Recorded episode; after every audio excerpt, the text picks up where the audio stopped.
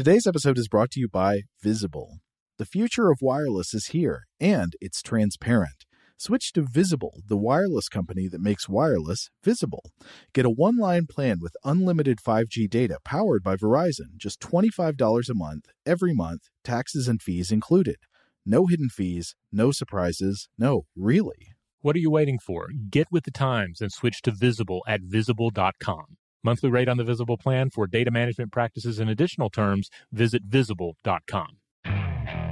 Okay, picture this. It's Friday afternoon when a thought hits you. I can spend another weekend doing the same old whatever, or I can hop into my all new Hyundai Santa Fe and hit the road. With available HTRAC, all wheel drive, and three row seating, my whole family can head deep into the wild. Conquer the weekend in the all new Hyundai Santa Fe.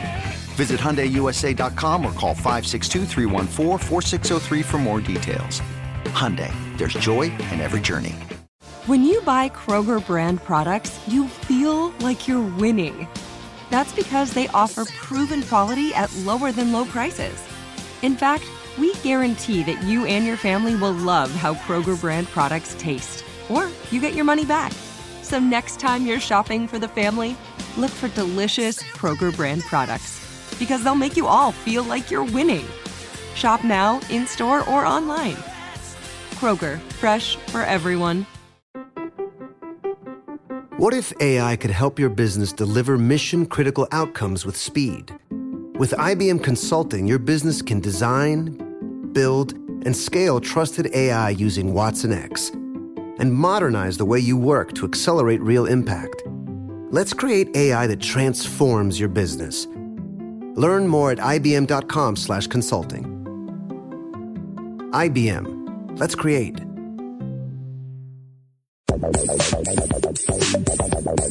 Welcome to Stuff to Blow Your Mind from HowStuffWorks.com.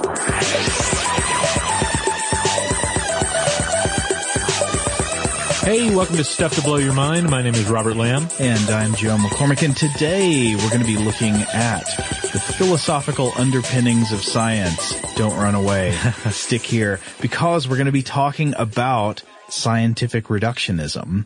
Now, we've done episodes before where we've talked about not just, you know, the, the fruits of scientific investigation, but the ideas that lie underneath what we do when we do science.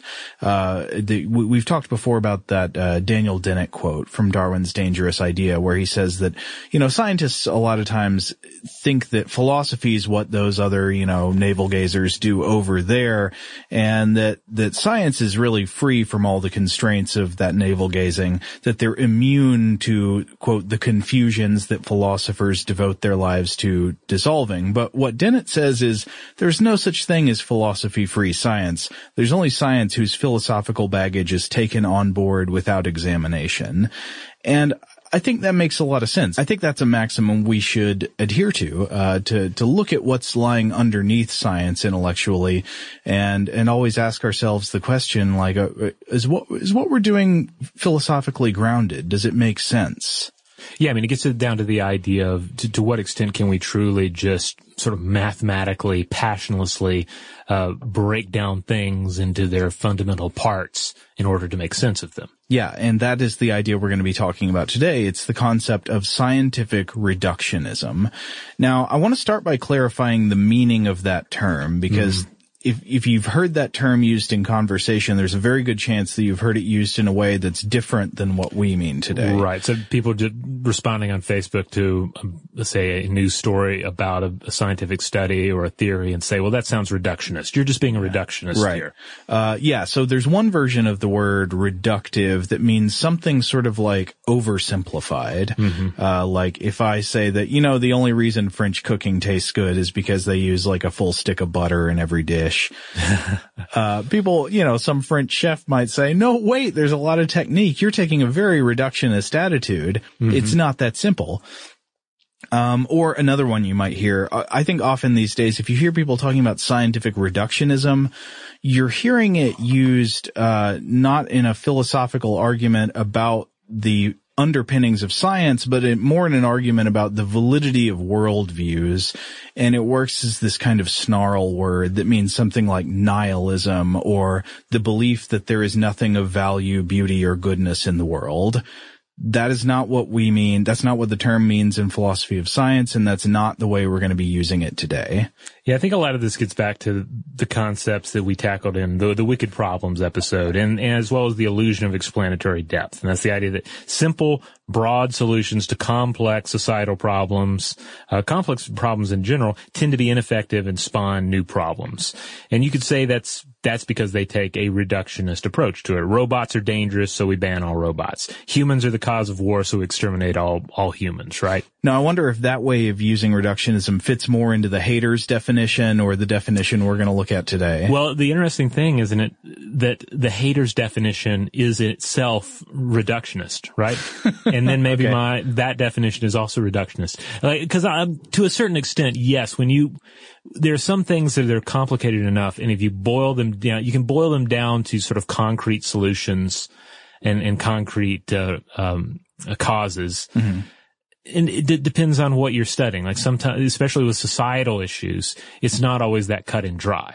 Mm-hmm. There are just too many factors and it's difficult to test out the solution, certainly in real time. Yeah. Because by the time you've deployed the answer, you've created all these ad- additional problems. So that's the it's only butter explanation. Somebody's trying to explain deliciousness in terms of butter only when re- in reality it's much more complicated. Yes. Okay, so the, the what what what I mean by scientific reductionism and what's usually discussed in uh, philosophy of science is that as a method, it means that any system or entity existing in reality will ultimately be best understood if broken down into its simpler constituent parts and the workings of those parts are understood. Okay. Uh, and th- we see this all the time in science, right? Science is constantly trying to reduce a complex phenomenon into its parts and find out how its parts work. Yeah. What's, it's kind of like, I mean, it's basically what How Stuff Works is all about, right? Yeah. It's about how is this actually working? What are the properties? What are the physical laws involved? Even if it's something as simple as, well, for instance, uh, I wrote an article on how hula hoops work a while back. Uh-huh. And so part of that is like the culture of the history of the hula, in the, in the history of the hula hoop, where it came from, how it gained popularity, how it's utilized in different ways. But you also get down to just the basic physics of what's going on when a hula hoop is swinging around a body in motion. And you can reduce it to physics. Yes. So in that sense, I think that is a perfectly valid way of using a reductionist approach, is saying like, what are the most basic laws and elements and explanatory, uh, uh, systems that are in play when you Right. see somebody hula hooping? And there And- may, and I can see where there would be people who would say, who are like such hula hoop enthusiasts that they would say, stop explaining, trying to explain the magic of hula hoops. When you explain the physics of hula hoops, you take all the fun out of it. Oh.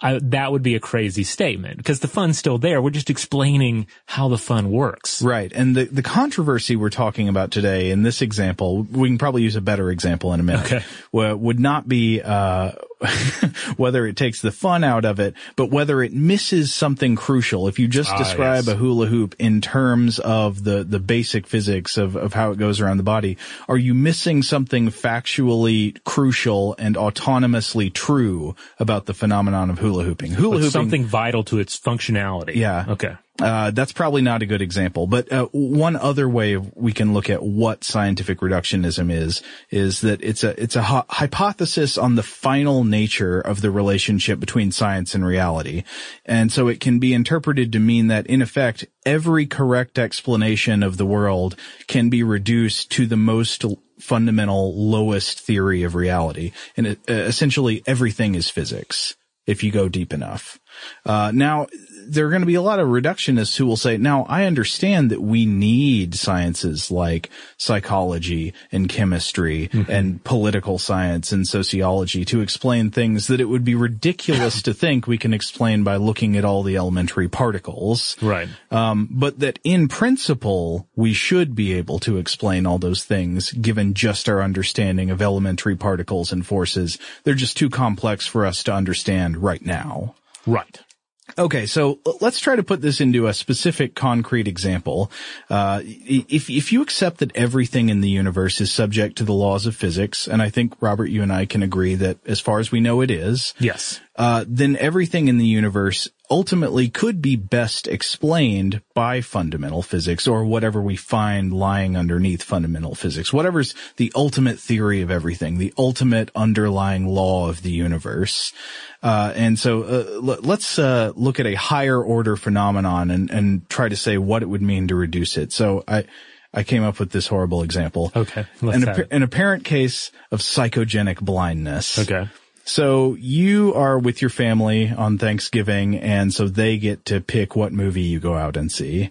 And you are overruled and you go to see the new Adam Sandler movie in which uh, I imagine the next one's going to be Adam Sandler plays the 15th Dalai Lama and also plays the Dalai Lama's really loud flatulent twin sister. Oh, 25 minutes into the onset of this film, you go blind in both eyes.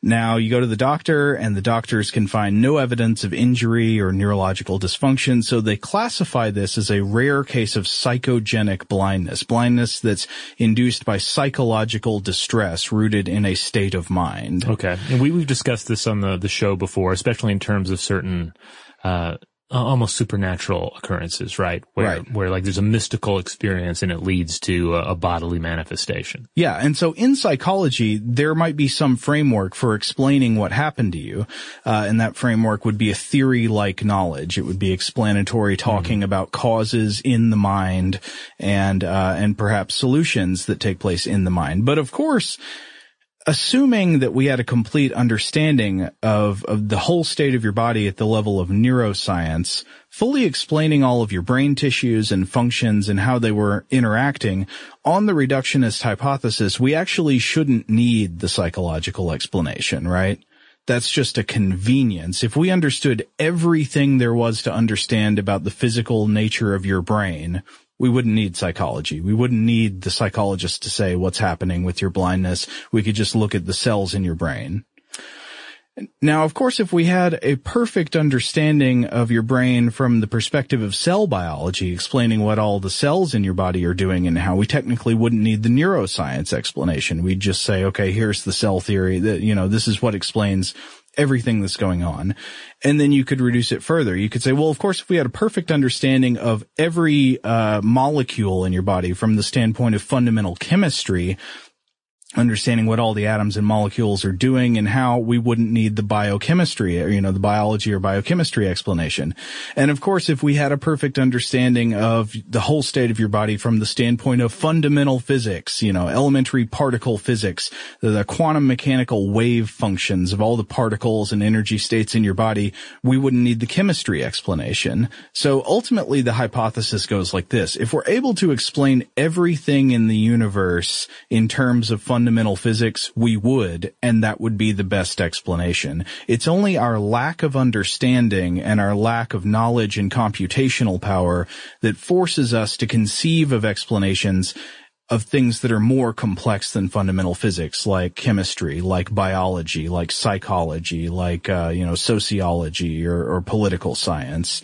Um, but at, at bottom, the best explanation for everything is here are the particles and their you know energy states and vectors. Now, it's almost impossible to think about something of this without, like this without thinking about comparisons to like our modern computing experience. Right. You know, like thinking of hardware and then on top of hardware, the code, and I'm simplifying here, but then on top of the code, the sort of, uh, user interface and then our interaction with that user interface.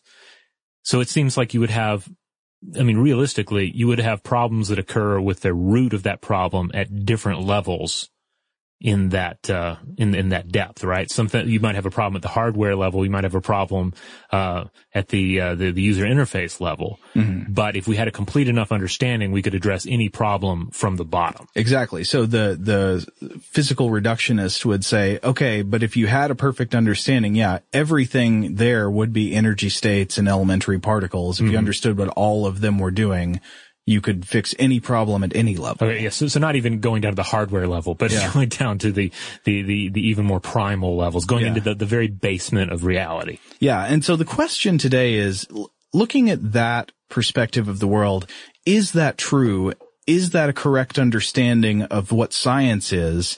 Um, or are higher level sciences, more complex sciences like chemistry, biology, psychology, sociology, and so forth, do these sciences have unique insights that are not present at the lower levels of more simplicity, uh, of, you know, simpler realities? Uh, are they just the best we can do to understand complex phenomena like society, minds, and organisms? Or do they, are they intellectually autonomous? Do they have something original to offer? So like the counter argument here would be that, that physics and carpentry engineering can explain the the way that a, a stage is built, but they are not going to have any impact on, say, the play that the actors on the stage are reciting. Sure. Yeah. You, that, that you might, uh, well, uh, yeah. I mean, that, that, that's sort of uh, an analogy that works, I guess. Um, one of the things that I do want to make sure we're clarifying is that I don't plan on, Robert, you can, you can violate this if you want, but I don't plan on exploring arguments against scientific reductionism that are based in a belief in supernatural causation. No. Uh, because uh, as we mentioned in another recent podcast, I, I'm not even sure the concept of supernatural causation is coherent. I'm not, I'm not sure that it's incoherent, but then again, try to picture it. What are you picturing? Usually Yeah. you're just picturing natural causation with, uh, with some kind of blurriness or some kind of detail obscured. Right. It's like the hand of God analogy. If, if the hand, if God is something outside of our universe, then for that hand to reach into our universe to do something, it has to adhere to the laws of physics. It has to wear the glove of Yeah. our reality at least, and then has to therefore be observable as a physical phenomenon. Yeah, to do something, it has to do something. Right.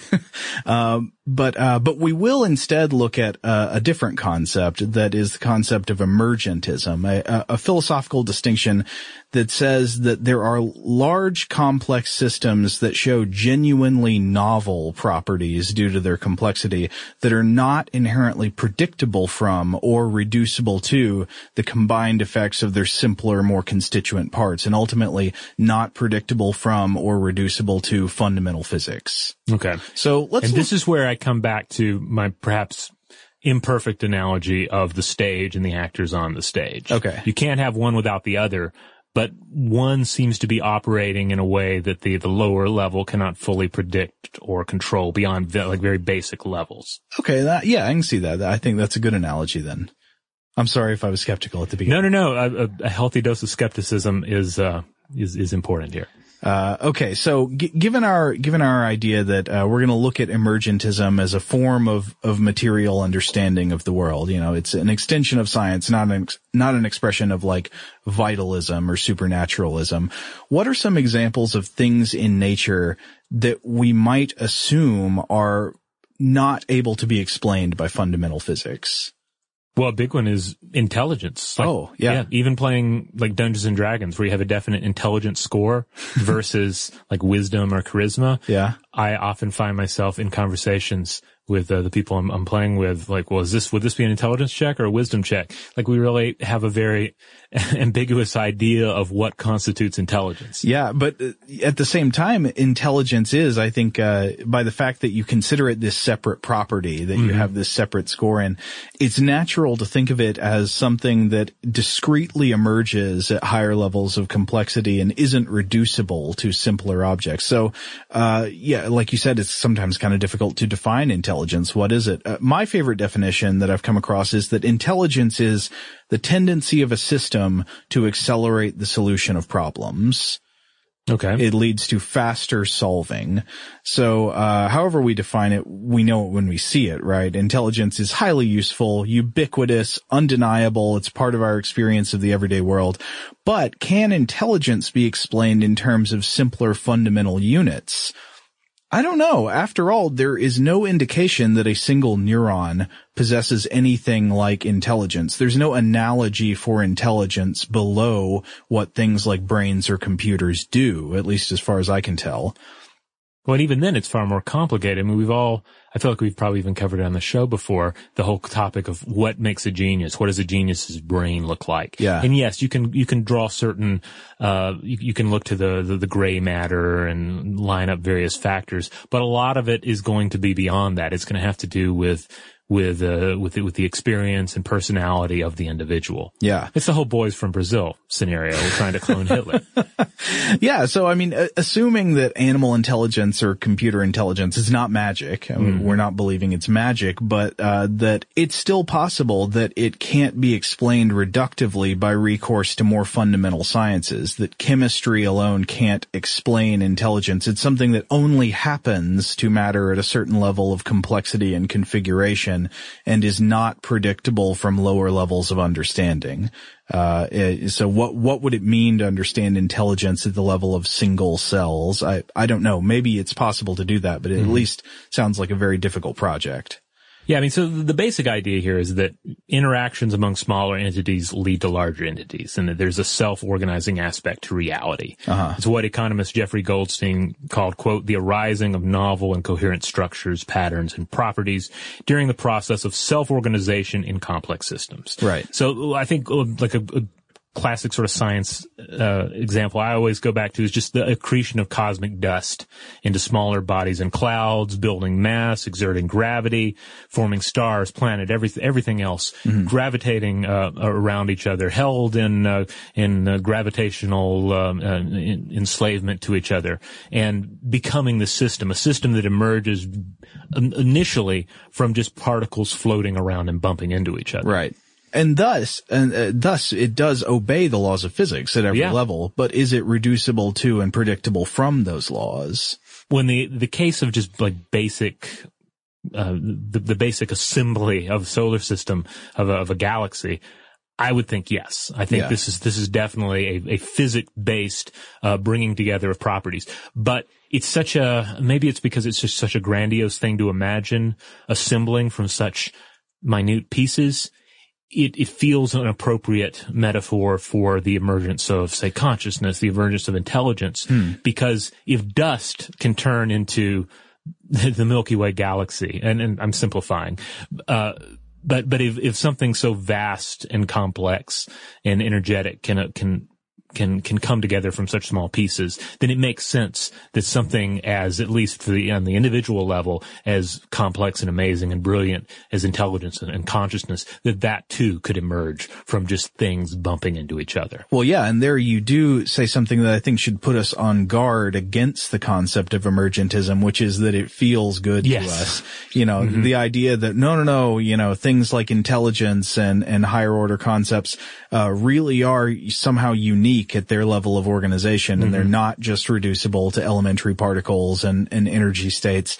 Well, Um, I- I that's, that's something we like to feel. Right. And so thus I think we should be a little on guard about, about that idea. Yeah, but I, I would to counter. I would say that basically the the idea if consciousness, if being conscious, of being alive feels majestic, Yeah. I think we can look to just the universe itself and say, well, the universe in all its majesty is based on things bumping into each other, Okay. you know, randomly and an order arising out of all of that, then it's no great stretch to say that the mind is the same. the cosmos is a humiliating analogy. Yeah, well, yeah, because you can go either way. You can say my mind is like the universe, man, but you can also say, hey, your mind is just like the universe. It's just stuff bumping into each other until uh, a, a system emerges. Okay, well, maybe we should look at a few more examples of supposed emergent behavior that you can see in nature. Systems where, uh, you know, at a complex enough level, things seem to happen that are not obviously predictable from the simpler components acting alone. Well, evolution is a big one, of course. Oh, yeah. Just the, I mean, that's the the the, basic underlying principle, right? In the in this uh, this constant race, the survival of the fittest, Yeah. uh, the, the natural selection, that uh, you have all these different forms, these various mutations that are you know, kind of throwing out different. Uh, Different versions of the same product Mm-hmm. into the open market of uh, brutal survivalism, and then whatever sticks sticks. Yeah. Uh, yeah. And so th- that's a thing like if you were just in a universe where there was no life, but there was just say organic chemistry, would you, would you be able to really predict that evolution was going to occur? Maybe. I, I don't know. Um, Uh, what about here's a product of evolution that's often been cited as a really interesting version of emergent behavior, hive insect behavior. Oh yes, yeah. This is uh, this is always a cool concept. Uh, the view of uh, eusocial insects, bees, wasps, ants, uh, termites, etc. Uh, but especially especially bees and, and ants being like the, the, the prime examples of this. Yeah.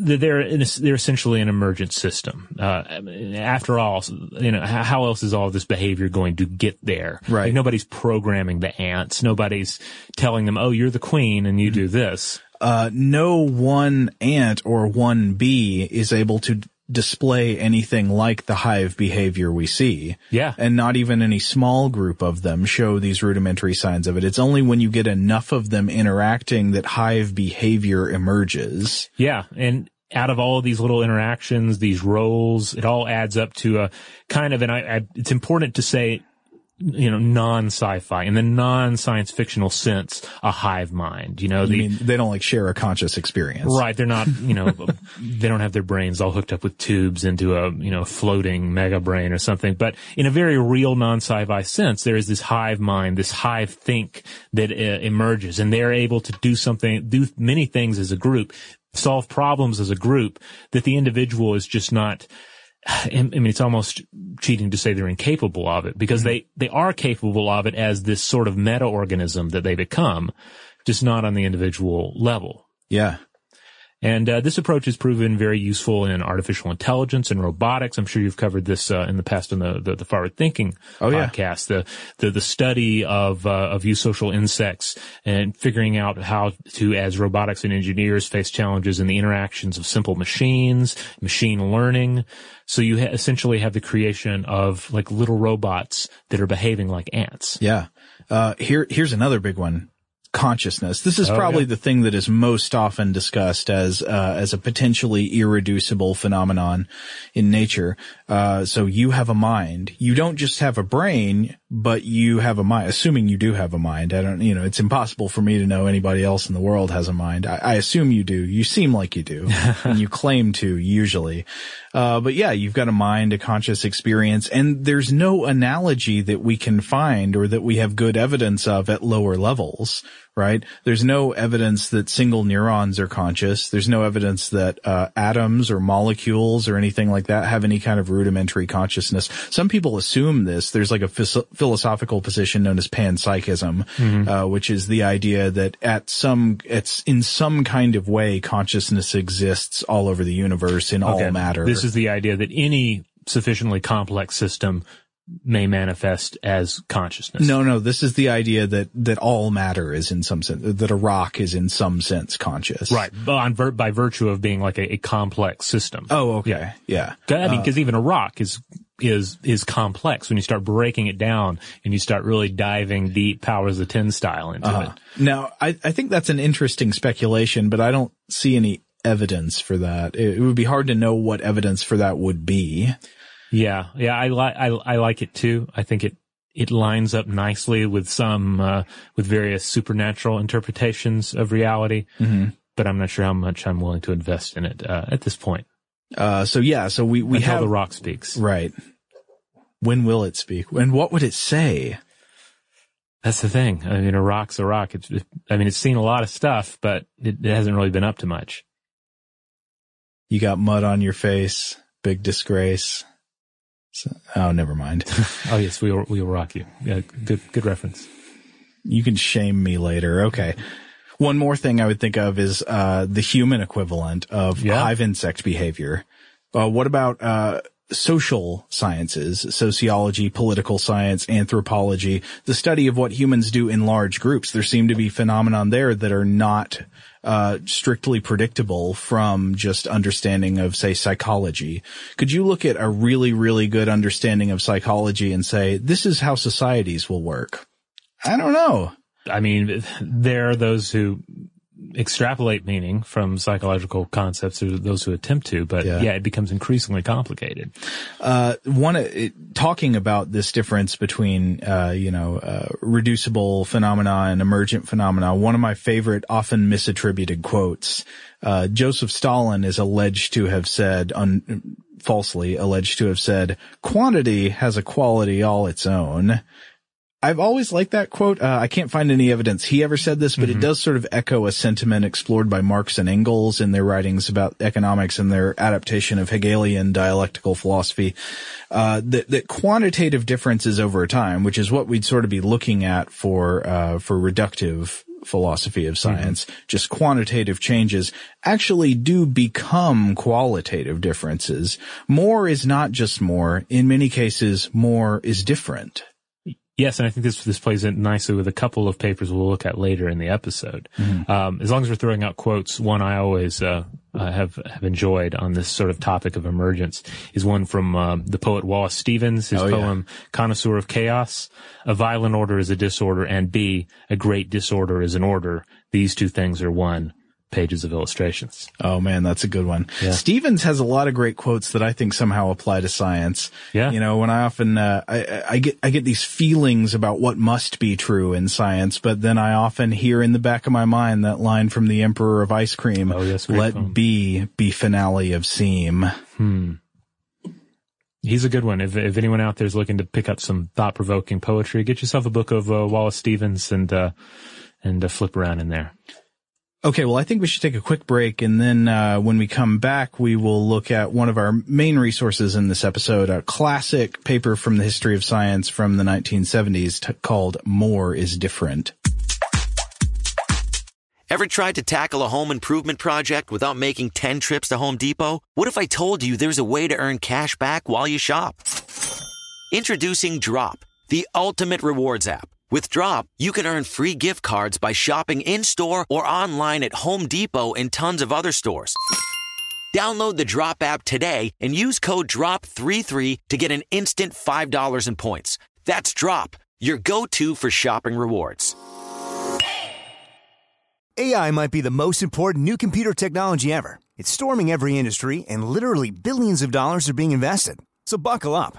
The problem is that AI needs a lot of speed and processing power. So, how do you compete without costs spiraling out of control? It's time to upgrade to the next generation of the cloud Oracle Cloud Infrastructure, or OCI. OCI is a single platform for your infrastructure, database, application development, and AI needs. OCI has four to eight times the bandwidth of other clouds, offers one consistent price instead of variable regional pricing, and of course, nobody does data better than Oracle. So now you can train your AI models at twice the speed and less than half the cost of other clouds. If you want to do more and spend less like Uber, 8x8, and Databricks Mosaic, take a free test drive of OCI at oracle.com slash strategic. That's oracle.com slash strategic. oracle.com slash strategic. Today's episode is brought to you by eBay. eBay Motors is here for the ride. Remember when you first saw the potential? And then, through some elbow grease, fresh installs, and a whole lot of love, you transformed a 100,000 miles and a body full of rust into a drive that's all your own. Look to your left, look to your right. It's official. No one's got a ride like this. There's nothing else that sounds like, feels like, or looks like the set of wheels in your garage. With over 122 million parts, you can make sure your number one ride or die stays running smoothly so there's no limit to how far you can take it brake kits, turbochargers, engines, exhaust kits, roof racks, LED headlights, bumpers, whatever your baby needs, eBay Motors has it. And with eBay Guaranteed Fit, it's guaranteed to fit your ride the first time, every time, or your money back. Plus, at these prices, well, you're burning rubber, not cash. Keep your ride or die alive at ebaymotors.com.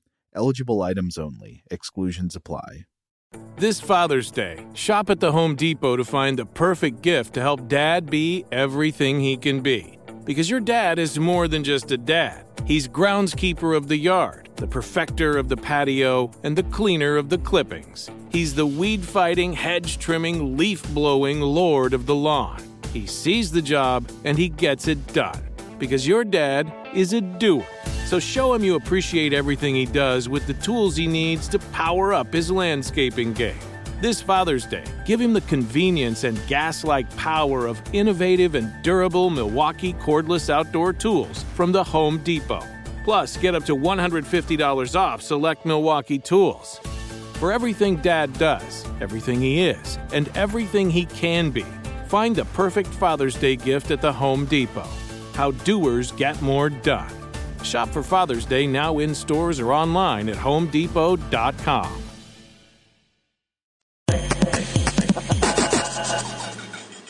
All right, we're back. So tell me, Joe, uh, is more different? That's a good question, Robert. Uh, that's sort of the central uh, question of this episode. As you reach higher levels of complexity, you get more things together interacting. Do, do different, uniquely new properties emerge, or is it just more and more? Well, in 1972, the Nobel Prize winning American physicist Philip W. Anderson published this massively influential, highly cited paper in the journal Science and the title of the the essay was "More is Different," and you, as you can probably guess, based on the title, uh, what position he took on the emergentist debate. Mm-hmm.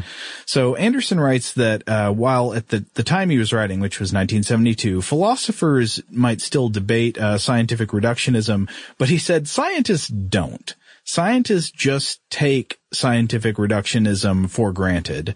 Uh, and his formulation of the reductionist hypothesis went like this, quote, the workings of our minds and bodies and of all the animate or inanimate matter of which they have any detailed knowledge are assumed to be controlled by the same set of fundamental laws, which except under certain extreme conditions we feel we know pretty well.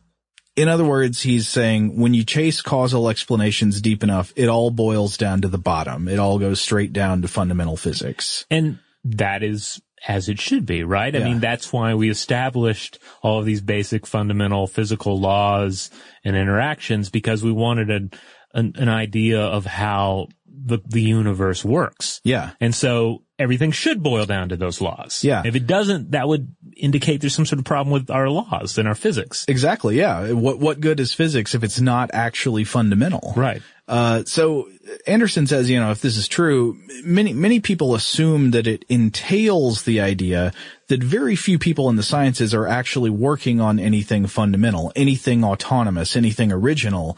Uh, and to illustrate this example or this frame of mind, Anderson quotes this passage from the theoretical physicist Victor F. Weisskopf, uh, which, uh, which sorts all science into these two categories, which Weisskopf calls intensive and extensive. So intensive research tries to discover fundamental laws. Extensive research tries to explain phenomena with the use of known fundamental laws. So at any given time, a minority, vast, a, very small minority of scientists, generally in fields like particle physics, are working on describing fundamental laws that govern reality. Um, they're doing the intensive science. And meanwhile, the vast majority of scientists are just taking the models of fundamental laws and applying them as an explanation for anything, for why the rain in Nashville smells like hot dog water. Does it? Or yeah, sometimes. Oh. Sometimes. I'm just kidding. you know, sometimes rain anywhere smells like I hot know. dog water. I, I, haven't spent enough time in Nashville or, know. you know, anything. Why your eyes won't stop bleeding. Okay. Uh, so the, the, the extension of this distinction, some presume, is that once we have a fundamental theory uh, of physics at the base of all science, there's no intensive science left to do. Does that make sense? Like you could still apply theories up the chain, but there's nothing original left to discover. It's just continually the application of what we know to different phenomena. But Anderson throws down a flag here. He says, hold on let's say we accept the reductionist hypothesis that we can reduce complex phenomena and explanations uh, to simpler, more fundamental physical laws. That doesn't necessarily imply the converse, which he calls the quote constructionist hypothesis. It does not, in his words, it does not imply the ability to start from those laws and reconstruct the universe. Hmm. So what is science supposed to do? It's supposed to be able to predict, right? If you have a correct scientific theory, you should be able to make accurate predictions about the future. Right. Uh, but if you can't make accurate predictions about the future from the fundamental laws of physics, then do the fundamental laws of physics really describe everything? So in, in Anderson's view, uh, why does it not imply that we can start from the fundamental laws and predict everything? Um, you know, shouldn't we be able to do that in, in, in principle? Well, according to Anderson, the answer is no. And Anderson says there are uh, two main problems with the constructionist hypothesis. One is scale and the other is complexity.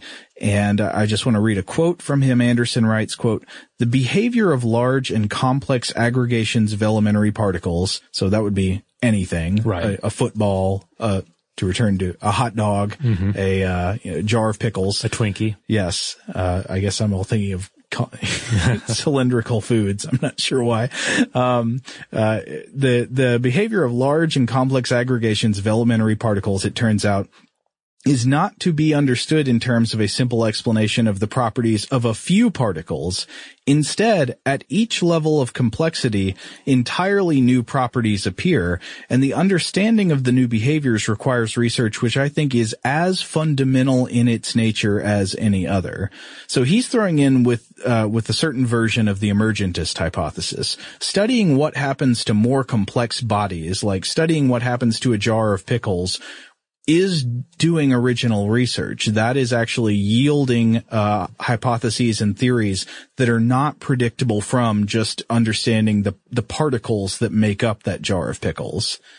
Well, this just reminds me again of uh, societal examples and, and, the idea of wicked problems, like yeah. rolling out a solution into a complex system that is society and not realizing that the solution is going to spin off additional problems. It's going to create additional complexity. There are going to be emergent uh, problems out of your solution. Right. The, yeah. The, there are things we can't predict from simpler principles, even if those simpler principles are correct. Yeah.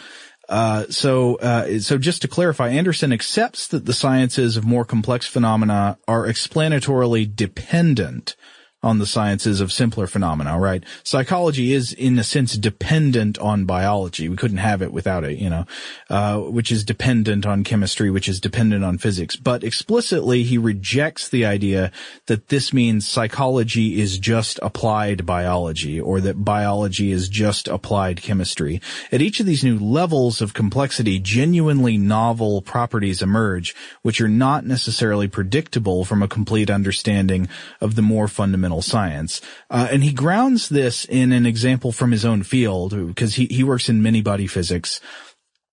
And uh, he he grounds it in this concept that is known as symmetry breaking. So what does that mean? Well, for Anderson, the study of fundamental physics is almost synonymous with the study of symmetry. In other words, fundamental physics is the search for the laws of reality that are homogeneous and isotropic. Now, what does that mean? It means they're the same everywhere and they apply to everything, no matter from what vantage point you look.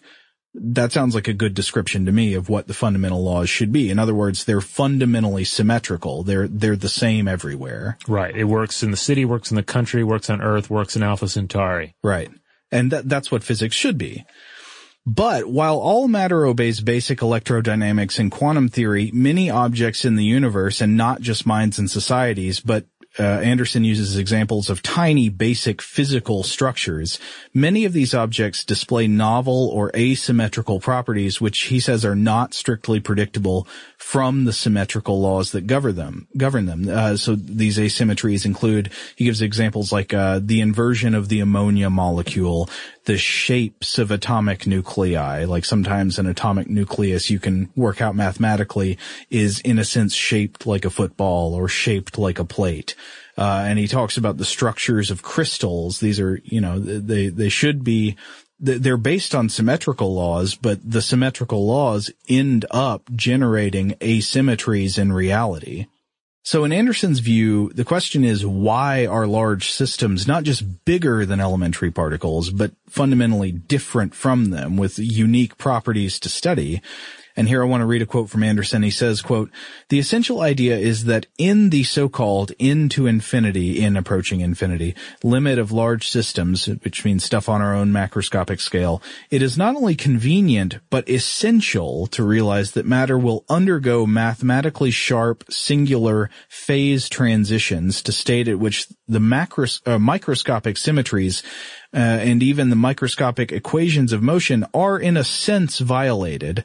The symmetry leaves behind as, is, as its expression only certain characteristic behaviors, for example, long wavelength vibrations, of which the familiar example is sound waves, or the unusual macroscopic conduction phenomena of the superconductor, or in a very deep analogy, the very rigidity of crystal lattices, and thus of most solid matter. There is, of course, no question of the systems really violating as opposed to breaking the symmetry of space and time, but because its parts find it energetically more favorable to maintain certain fixed relationships with each other, the symmetry allows only the body as a whole to respond to external forces.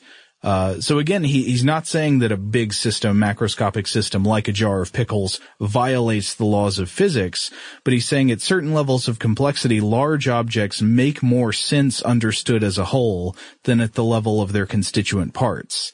Uh, and the whole has a novel scheme of behavior that's not easily predictable from the nature of its elementary particles.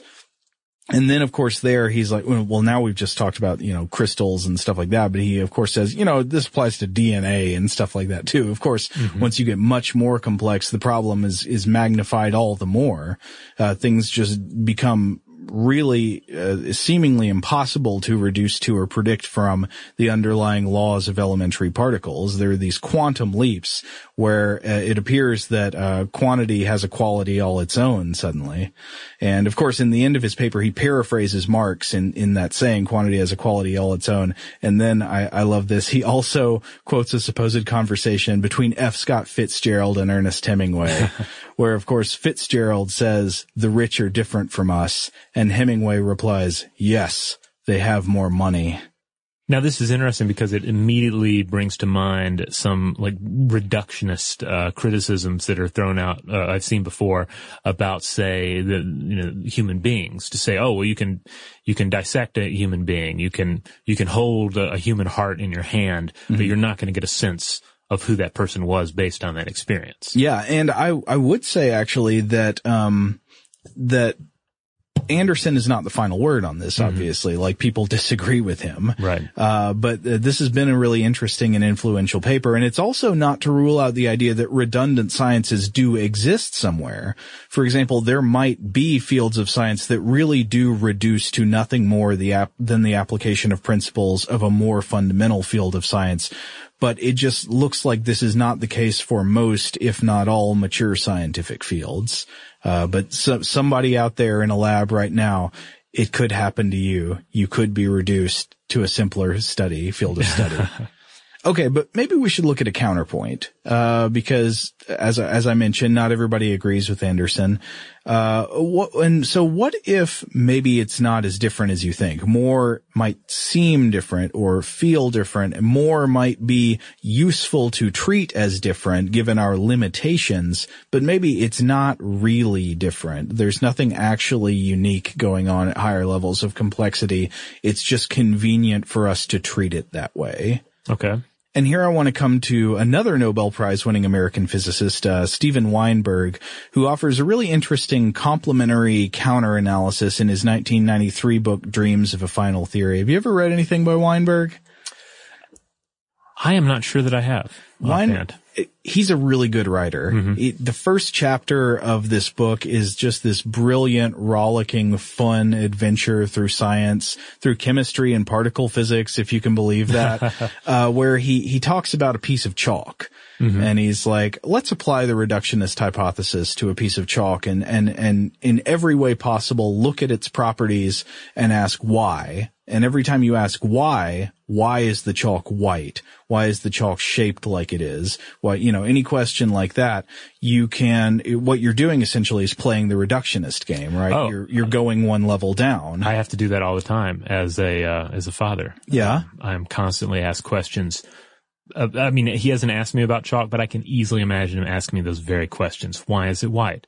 Why does it do this? Why does it that? We get, get very reductionist questions about virtually everything. And, w- and when you do that, you're putting reductionism into practice. Mm-hmm. Uh, you're saying, okay, well, I can explain these um, these higher properties in terms of lower properties, Yeah. of simpler properties that cause an effect we see at a, gro- a large scale. Yeah, I often don't see see it quite that beautifully. Generally, it's like, oh, geez, I'm just trying to to drive you to school, and now I've, I've got to explain gravity.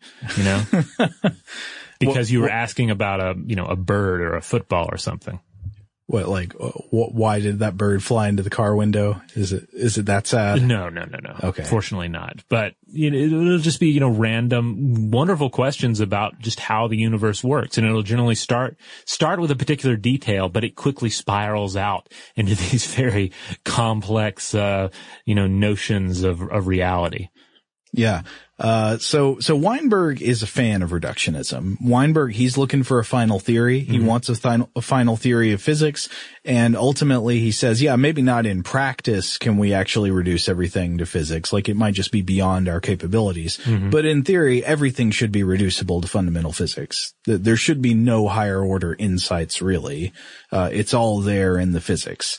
So in this opening chapter, he's discussing problems with uh, with putting the reductionist hypothesis into practice, and he he acknowledges there are plenty of problems. He, he's not cavalier about that. Uh, and one of the problems with reducing things like biology to fundamental physics is that he points out biology is not just a product of fundamental laws, but also biology incorporates stuff that happened in the past. Like it is the product of both the fundamental laws of physics and some accidents of history Right. in Weinberg's view. Biology wouldn't be the way it was if some different things had happened in the past. Um, so uh, I think that's kind of interesting. And in this sense, you see in sciences like biology, the past becomes calcified into structures that all life on Earth uses. And so, uh, physics appears to be timeless and universal, but biology is a contingent science. It's a result of something that happened at one point. Uh, you, now you could maybe go to a higher level and say that even physics could be that way. Maybe there, you know, is a, maybe there's a multiverse. Maybe the laws of physics in this local universe are in fact contingent. They didn't have to be that way. Different universes could have different laws of physics. That's possible, but they at least appear to be universal in this universe. Okay. So yeah, when we look at a complex system, we're also looking at a process. Yeah. Okay. Um, but then, uh, Weinberg also deals with the concept of emergence and, and he tries to, he, he's respectful toward it, but he tries to show that he thinks it doesn't undercut the reductionist hypothesis. So he, he cites Anderson's essay, More is Different, and Weinberg stresses, like Anderson, that while most obvious examples of potential emergence are in the biological and social sciences, if emergence exists, it appears to be in physics as well. And he gives this prime example, thermodynamics uh, the study of heat. Now, you, you might be thinking like, well, how could heat be all that complex? Heat is mega complex. If you ask somebody who's been trying to do, you know, calculations in thermodynamics, it's really complicated. And Weinberg points out that uh, in the 19th century, thermodynamics was a fundamentally different and distinct science. It was con- considered logically autonomous and kept separate from general mechanics. So you might have your Newtonians over here, uh, you know, doing their mechanics work, and then you've got your thermodynamicists. And uh, so while physics relied on concepts like particles and forces, he says thermodynamics relied on concepts like temperature and entropy, which just did not have counterparts in general mechanics. Uh, and, uh, he says that the only real bridge was the first law of thermodynamics, which was the conservation of energy that linked thermodynamics with the rest of physics.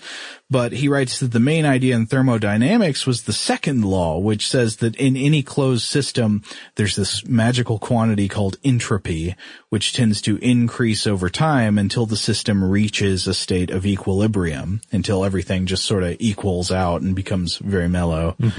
Um, but then he writes, in the 19th century, physicists took the second law of thermodynamics as an axiom. They, they believed it, believed in it basically on the basis of induction. Uh, and you could and still can see examples of thermodynamics all over nature. You can look at the behavior of steam billowing up from a pot and see thermodynamics. You could see freezing and boiling liquids. And then you can even see versions of what look like thermodynamics in globular clusters in space. But if you see thermodynamics principles play out all uh, over all scales of the universe, from like molecules of H2O in your kitchen to clouds and uh, clouds of stars and galaxies, then surely thermodynamics is logically independent from fundamental physics, right? But Weinberg says no. He writes that eventually the work of theoretical physicists like Maxwell, Boltzmann, and Gibbs showed that, quote, the principles of thermodynamics could in fact be deduced mathematically by an analysis of the prop probabilities of different configurations of certain kinds of system, those systems whose energy is shared among a very large number of subsystems, as for instance a gas whose energy is shared among the molecules of which it is composed. So in other words, they came up with the interpretive bridge to show how thermodynamics reduces to underlying mechanics, statistical mechanics. And this amazing weird property known as heat really just is the combined kinetic energy of all the particles in a system. And that's what we're taught in school now. You learn mm-hmm. heat is the kinetic energy of vibrating particles. Uh, and entropy, it's just actually a measure of how disordered the system is. Entropy, uh, it just means the amount of order in a closed system decreases over time. So thermodynamics, he says, has been reduced to underlying theories of particles and forces.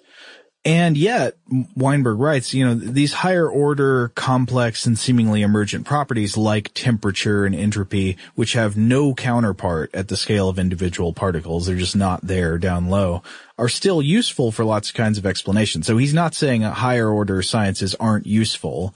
They're just not actually fundamental. They're not describing anything novel necessarily. Uh, so he, he concludes this discussion that, um, yeah, he, by saying, quote, thermodynamics is more like a mode of reasoning than a body of universal physical law. Wherever it applies, it always allows us to justify the use of the same principles, but the explanation of why thermodynamics does apply to any particular system takes the form of a deduction using the methods of statistical mechanics, from the details of what the system contains, and this inevitably leads us down to the level of elementary particles. So he's saying it's useful, but it's, it's elementary physics there. What's driving it is really fundamental physics. Uh, so my interpretation of Weinberg here is that he's using the example of thermodynamics to show that while these higher order sciences uh, dealing with complex phenomena might always remain explanatory useful they're just never logically autonomous never fundamental never independent and they might be good to retain for purposes of communication and understanding but they don't describe fundamental truths. For that you need reduction to fundamental physics uh, paired with an acknowledgement of accidents of history and ultimately a theory of everything Okay. So basically any of these different fields is ultimately going to be a subset of another field. Yeah. Okay. All right. We're going to take a quick break. And when we come back, uh, we're going to discuss this in terms of some more human elements. Right. Um, so if your, if your mind is, uh, exploding with all of the thermodynamics, uh, bear with us because things are going to get a little more human. Are you spending a fortune while shopping on Amazon? What if I said you can earn cash back while you shop? Introducing Drop, the ultimate rewards app. Whether it's fashion, electronics, or groceries, you can earn free gift cards just by shopping online or in store at tons of your favorite brands. Download the Drop app now and start earning while you shop. Plus, for a limited time, use code DROP11 to get $5 in points instantly. Today's episode is brought to you by eBay. eBay Motors is here for the ride. Remember when you first saw the potential? And then, through some elbow grease, fresh installs, and a whole lot of love, you transformed a 100,000 miles and a body full of rust into a drive that's all your own. Look to your left, look to your right. It's official. No one's got a ride like this. There's nothing else that sounds like, feels like, or looks like the set of wheels in your garage. With over 122 million parts, you can make sure your number one ride or die stays running smoothly so there's no limit to how far you can take it. Brake kits, turbochargers, engines, exhaust kits, roof racks, LED headlights, bumpers, whatever your baby needs, eBay Motors has it. And with eBay Guaranteed Fit, it's guaranteed to fit your ride the first time, every time, or your money back. Plus, at these prices, well, you're burning rubber, not cash. Keep your ride or die alive at ebaymotors.com. Eligible items only, exclusions apply. This Father's Day, shop at the Home Depot to find the perfect gift to help dad be everything he can be. Because your dad is more than just a dad, he's groundskeeper of the yard, the perfecter of the patio, and the cleaner of the clippings. He's the weed fighting, hedge trimming, leaf blowing lord of the lawn. He sees the job and he gets it done. Because your dad is a doer. So show him you appreciate everything he does with the tools he needs to power up his landscaping game. This Father's Day, give him the convenience and gas like power of innovative and durable Milwaukee cordless outdoor tools from the Home Depot. Plus, get up to $150 off select Milwaukee tools. For everything Dad does, everything he is, and everything he can be, find the perfect Father's Day gift at the Home Depot. How doers get more done. Shop for Father's Day now in stores or online at homedepot.com.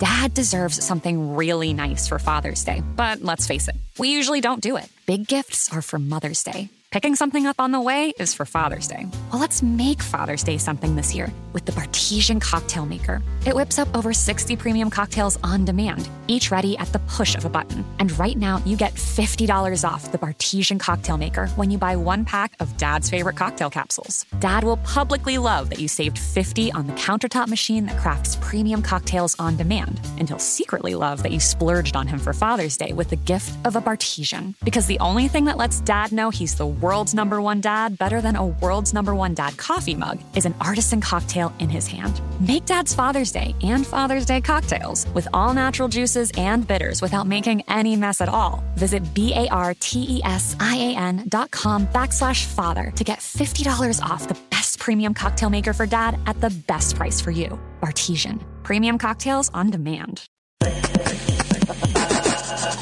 Okay, so we just looked at uh, some difficult examples of where uh, emergent properties may appear to exist in things like crystals or thermodynamics. Mm-hmm. They might uh, really exist and be fundamental. They might just be an illusion that they're not actually fundamental.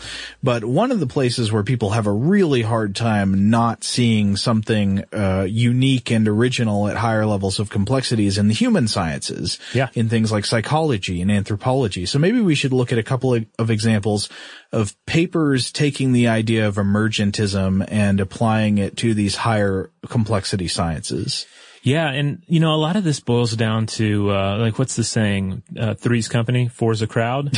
like there, I mean, in our own experience, we know that as as more people gather together, certain certain uh, realities come online, certain uh, certain social responsibilities come online. Uh-huh. Uh, like for instance, yoga classes. If anyone out there has ever been in a yoga class or an exercise class, if there are just two people in it, if there's just a teacher and a student, one of the uh, realities, uh, not to be crude, is that there there is no plausible deniability of flatulence. if one person um, passes gas and it's audible or, you know, or, or not audible, if it's noticeable, then there's no questioning who did it. Right. But if there are three, then there's plausible deniability. Then you've got a society. You've yeah. got suspicion and you've got bluffing. Exactly. I mean, that's just a very simple example, but uh, this takes place the, the, the more you expand the social dynamic. And, uh, and there have been studies that have, that have looked into this, uh, in, in, you know, broader, less crude terms, of course. Uh, one paper in particular, and this is one that uh, that, that you uh, uh, found for us here, is uh, from Robert L. Uh, Carneiro, "The Transition from Quantity to Quality: A Neglected Causal Mechanism in Accounting for Social Evolution." I was interested in this one because it plays on the idea of uh, quantity becoming quality. So yeah, the basic nugget here is that when the quantitative increase in some entity reaches a certain threshold, the situation gives rise to a qualitative change. So, so more it, is different. Right, exactly. It's that same process process. But the idea is that it would break down, uh, you know, beyond mere biological and chemical examples. We've touched on some of them already, but like a couple more that the, the author brings up here, like the critical mass of uranium or the quantitative difference in the wavelength of the light received by our retina and the effect that has on color perception. Huh. So I guess you can think of in terms, you know, there's a, there's a tipping point, um, where where where quantity beca- becomes quality. Oh yeah, I never thought about that. Wavelengths of light. Mm-hmm. So increasing wavelengths, suddenly we just perceive a different color. Right. That's that's that's the basic idea. But the author here focuses on the notion that quantitative increases in the form of population give rise to a change in the structure of a society. So it's that yoga uh, example. It's the the the threes company fours a crowd, Uh-huh. except uh, he explores it through some some various other examples here. So on a basic level, let's say we have a village of humans Okay. and it reaches a large enough size that uh, you know, what you end up having factions emerge, clans emerge. Like this is a this is a, a classic trope of, of various fictional scenarios in which you have outsiders and uh, survivalists. You know, Stephen King's The Mist, uh, Lord of the Flies, Lost. You're going to have factions emerge, right? And this is reality television. Wait, did you mean the mist or the stand? Oh, both, right? I guess Oh, okay. Because the mist is like simplified version of that. Right. They're all trapped in the supermarket, Uh-huh. and then immediately there's like there are like two different factions. There's like the the I, I, it's been a while since I've read it, but I remember there's one one one faction is a little more uh Apocalyptic. apocalyptic than the other. Yeah. Uh, so who's to say which one is correct given that uh, apocalyptic scenario? But uh, we so so we see splintering in groups. We see splintering in countries and organizations, both real and fictional. I mean, who can forget the People's Front of Judea and the Judean People's Front, right? Right, from the life of Brian. Yeah, well, you have the the two different uh, resistance organizations that have splintered from the one, and then additional satellite organizations have splintered off as well. I think also there, I guess, uh, uh, Uh, satirizing the narcissism of small differences. Yes. now, when it breaks down to their actual villages, the the Kayapo villages typically hit 600 or 800 persons. Okay, that's like the their their upper limit. Mm-hmm. The Yanomamo, however, they tend to max out at 200 or or even a little below, and then they splinter. So the difference here is that the Kayapo boast a complex social segmentation consisting of clans, uh, while uh, the Yanomamo have only a few different lineages. So the takeaway here is that larger popu- population aggregates uh, can bring about an abrupt uh, elaboration in social structure. So it's uh, it's it's interesting because the uh, the larger group, the group that's able to maintain the larger village, does so by, uh, by through this compl- complexity. Like it's the it's almost like if you were to apply it to an engineering uh, standpoint, like to create a, a large domed building uh, is going to be more of an engineering feat and require a little more finesse than uh, like a- like a small um, like a igloo type hut. Oh, it's kind of like how we've talked about, uh, like, uh, the difference between building a house and building a skyscraper. The Right. skyscraper is not just bigger. It's a different thing. It's Yeah. a different project. You need can't just have a- uh, approach it with a different mentality. Exactly. You can't just have a, a larger elephant. You have to have a, a different organism that uh, may resemble in some way the elephant. Um, and so we see, we see that reflected here. He also uh, points out uh, North American Plains Indians. They did, they they displayed a tendency to rely on simple social organizations for small bands. Okay, so they're exi- existing in in small groups, and uh, they'll have a leader of those groups, but the leader doesn't exert a tremendous amount of power. But then when they the, they'll periodically come together for say some sort of a large hunt or tribal uh, exercise, and then they'll they'll organize under a tribal chief who exerts far greater power than uh, a regional. So it's not it it's it's not like even a necessarily a proportional uh, change in power. It's a Right. significant change in power. Like the complexity really takes off, and then when they have to splinter again, it all just kind of goes away. Um, but it, it's it's it seems very emergent in its form, Right. In that it's not like oh, there are more of us now. This is the way we do things. It's more like this is the way we do things when we come together by necessity. Uh, we're we're making the the bigger elephant here. Interesting.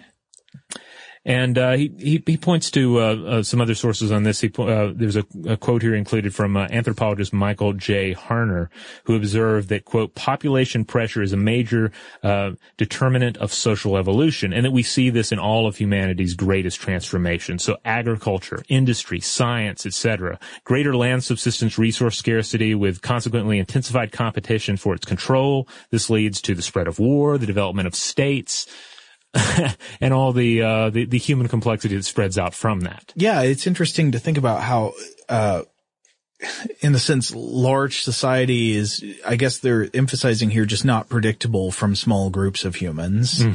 uh, that that it transforms into this fundamentally different thing with uh, with different functions and yeah um I mean, I, I can definitely see this even at a small scale, like, like you were talking about with the yoga class. Uh-huh. Uh, you know, a, uh, this is getting very colloquial with the idea of emergentism, but you know, a gathering of, a gathering of five friends is not just larger than a gathering of two friends. It's very, very different. Yeah. And uh, to come back to the uh, the apocalyptic examples from fiction we were drawing, I think that's one of the appeals of stuff like The Walking Dead or The Stand or The Mist, in that these examples reduce the human population to a much smaller and at least uh, seemingly manageable number, Yeah. and then we try to, in, a- in a sense, we're trying to reduce societal problems to fundamental uh, properties, like everything goes screwy because of this character. Yeah. Look how he or she is behaving. you can be familiar with all of the agents that matter. Right. And this is not true of society today. There are tons of agents acting upon your life who you don't even know who they are or what their names are. Yeah, or it's not necessarily oh the villainous character. It's more like oh it's the the villainous aura that uh, that uh, emerges when this group of people get together with these ideals in mind, and these ideals are actually really positive. But then there's this neg- negative uh, manifestation of it. Yeah, it gets uh, it gets it gets com- complexity uh, emerges fairly quickly. And then there was an, another study uh, looked at here, and this was a R. Keith Sawyer Emergence in Psychology Lessons from the History of Non-Reductionist Science. And the basic nugget in this one was uh, that while we often look to psychology for a reductionist view, there's a lot of uh, potential in an emergent view of psychology. The mind is not merely a shadow cast by a functioning brain, uh, which is kind of an analogy I often fall back on, but a but a, a higher level emergent system forming the shadow puppet on the wall and continually revising its form. So like even if you don't take a substance dualist point of view, even if you don't think that the mind is supernatural in some sense, you could still uh, find some merit in the idea that the mind is not fully explicable from the standpoint of neuroscience. Yes, that's that's my take takeaway from the paper anyway. Yeah. Yeah. You can't just look at all the tissue in the brain and say this is the kind of mind it would generate. Correct. Okay, well, one more thing I wanted to look at before we wrap things up is uh, we, we've heard from the reductionist view of Weinberg, and then we've heard from emergentists like Anderson, but Anderson accepts one interpretation of reductionism. He just rejects another interpretation of it. What about people who, who are way far out there in fully rejecting explanatory reductionism in all its forms? Uh, obviously the debate is still going on among some fa- uh, thinkers, and I found a good short essay from 2014 by the biologist and philosopher of science Massimo Pigliucci uh, about this ongoing debate, and he discusses the work of a few philosophers like John Dupre, Jerry Fodor, and Nancy Cartwright, who have argued against the fundamental unity of sciences and against the reductionist hypothesis. And I think he makes a few uh, interesting points. One, he talks about Jerry Fodor uh, making a distinction uh, about what it means for one science to reduce to another anyway. So you could be talking about ontological reduction, which just means that the more complex phenomena, the mind, is literally made out of the simpler phenomena. You know, the mind literally is dependent upon the brain. You can agree with that. Right. Uh, but uh, th- this part might be pretty obviously true to you. Molecules are made out of atoms, organisms are made out of cells, populations are made out of individual organisms. But when it comes to theoretical reduction, which you might also call explanatory or explanatory reduction, the same does not necessarily hold true. While complex phenomena are made out of simpler phenomena, our theories explaining complex phenomena are different than the things themselves. They exist in our minds, not in physical space. And just because the thing reduces does not necessarily mean that the proper explanation for it reduces. I know that's kind of a strange philosophical point, but I, I think there's, there might be a grain of truth there.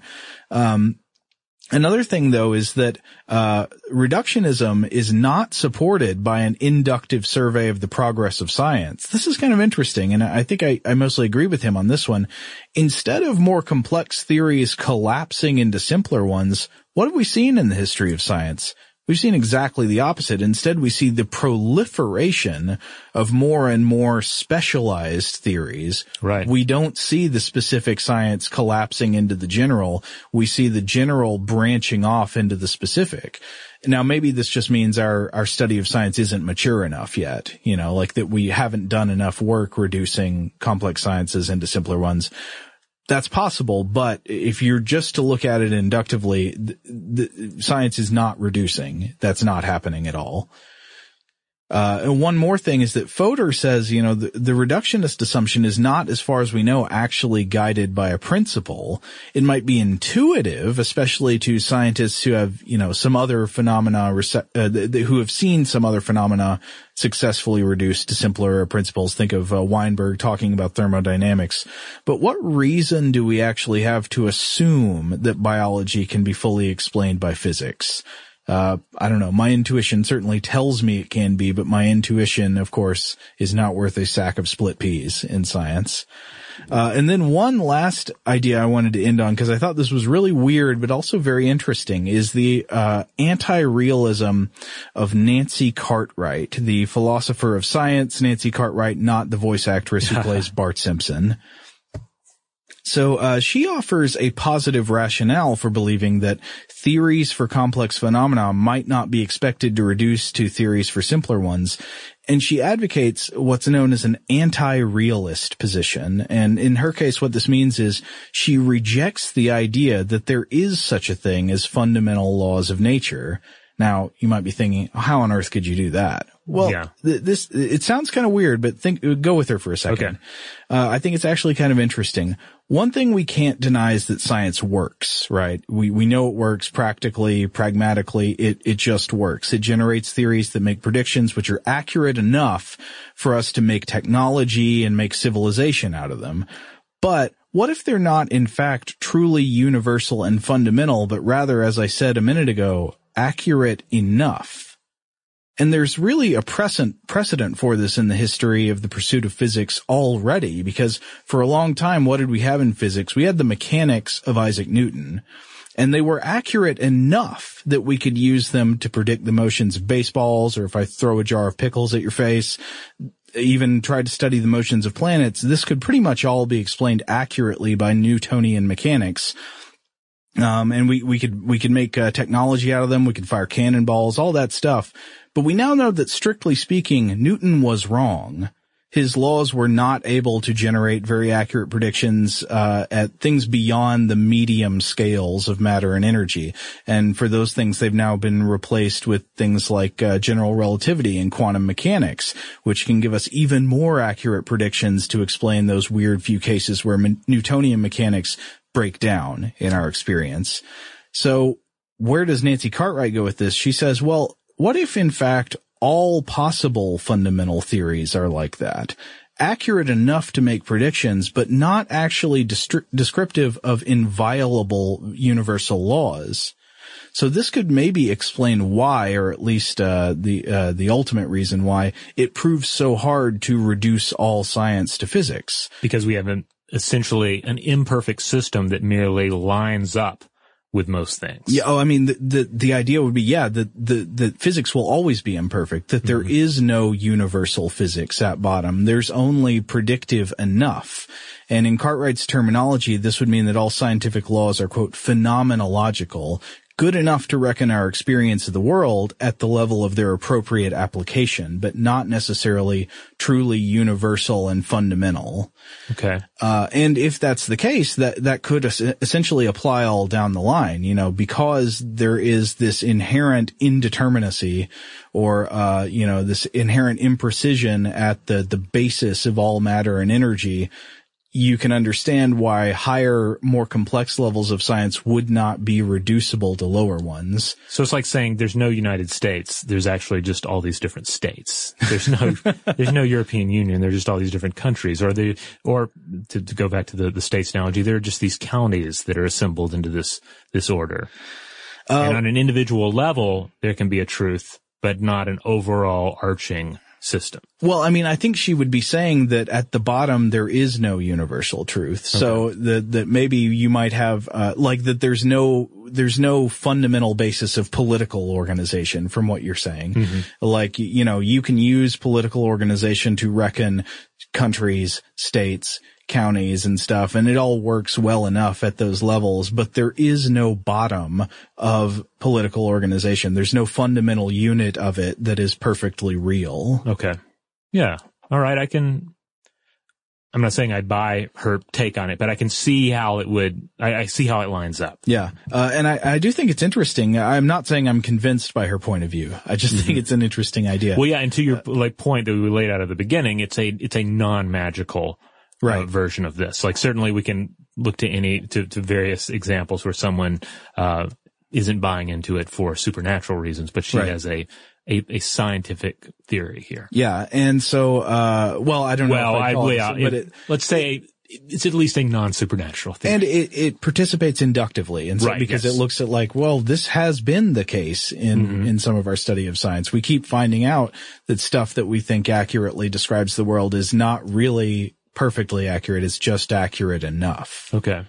Anyway, that's what I got. So Robert, are you convinced? What, what do you think? Are you reductionist, emergentist, somewhere in between? one of those qualified middle grounds? Oh, I guess I've, I've got to fall back on the the sort of uh, you know lens based uh, view of it. You know, I can put the lens of uh, of, of reductionism and the lens of uh, uh, of emergence on as needed, and certainly see how they they line up with reality. But uh, but yeah, I I mean I I, I certainly think uh, emergence carries a lot of weight. Yeah, uh, I certainly intuitively feel that sense of emergence. But then again, I also, when I get thinking in the reductionist mindset, that can make sense to me too. I guess I'm just very impressionable. I, I don't know what to think about this. I, I do think it's a really interesting subject though. And I do think it's important always to, to come back to the kind of stuff we're doing here where we pay attention not just to how science is done, but to the assumptions underpinning it. Yeah, indeed. All right. Well, hey, if you want, uh, if you want to find out more about this topic, other related topics that deal with sort of the the nature of science and the nature of scientific inquiry, head on over to stufftoblowyourmind.com. That's where you'll find all the podcast episodes, videos, blog posts, links out to various social media accounts such as Facebook, Twitter, Tumblr, etc. And uh, hey, there's even an old-fashioned way to get in touch with us as well. Right. You can email us as always at blowthemind at howstuffworks.com.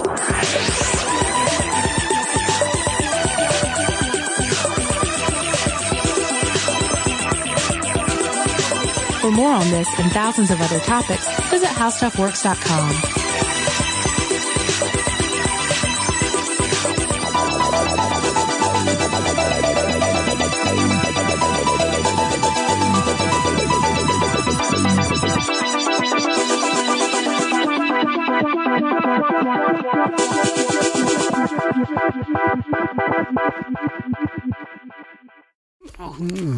Ever wolfed down a Big Mac and thought, I need some extra cash? Mm-hmm. Then download the Drop app. Get rewarded for dining out and more. Use code DROP22 for $5 in points. Download Drop now. You wouldn't expect to hear that we're America's third best city for beer like this one. Or home to vibes like this. And this. It might surprise you that we're top 10 for immersive art that's like, whoa. And, hmm, not to mention, we have one of the top zoos in the country. So, can a city with the country's best pro soccer team, ranking as a top culinary destination in the world, be in your own backyard? Yes, Columbus. Plan your summer at experiencecolumbus.com/summer. Thinking of popping the question? Diamonds Direct has an offer you can't miss. This month only, buy a natural diamond engagement ring of 1 carat plus and receive a free natural 1 carat diamond tennis bracelet valued at $2,000. Imagine giving her the ring of her dreams and her wedding gift all at once. No one provides education, selection, and value like Diamonds Direct. Your chance to get a free tennis bracelet from your friends at Diamonds Direct won't last long. Details at diamondsdirect.com. Top Thrill 2 is like no other course. Two 420 foot vertical speedways, three launches. All right, let's talk strategy. Copy that, driver. Go for maximum acceleration off the start. Roger that. You've got a short straightaway to push from 0 to 74 on the first vertical speedway. And what about the rollback? Rollback will set you up for an explosive reverse climb 420 feet in the sky so you reach zero G's in total weightlessness. 420 feet of straight up speed. Let's get it. Top Thrill 2, the world's tallest and fastest triple launch strata coaster. Get your tickets at cedarpoint.com.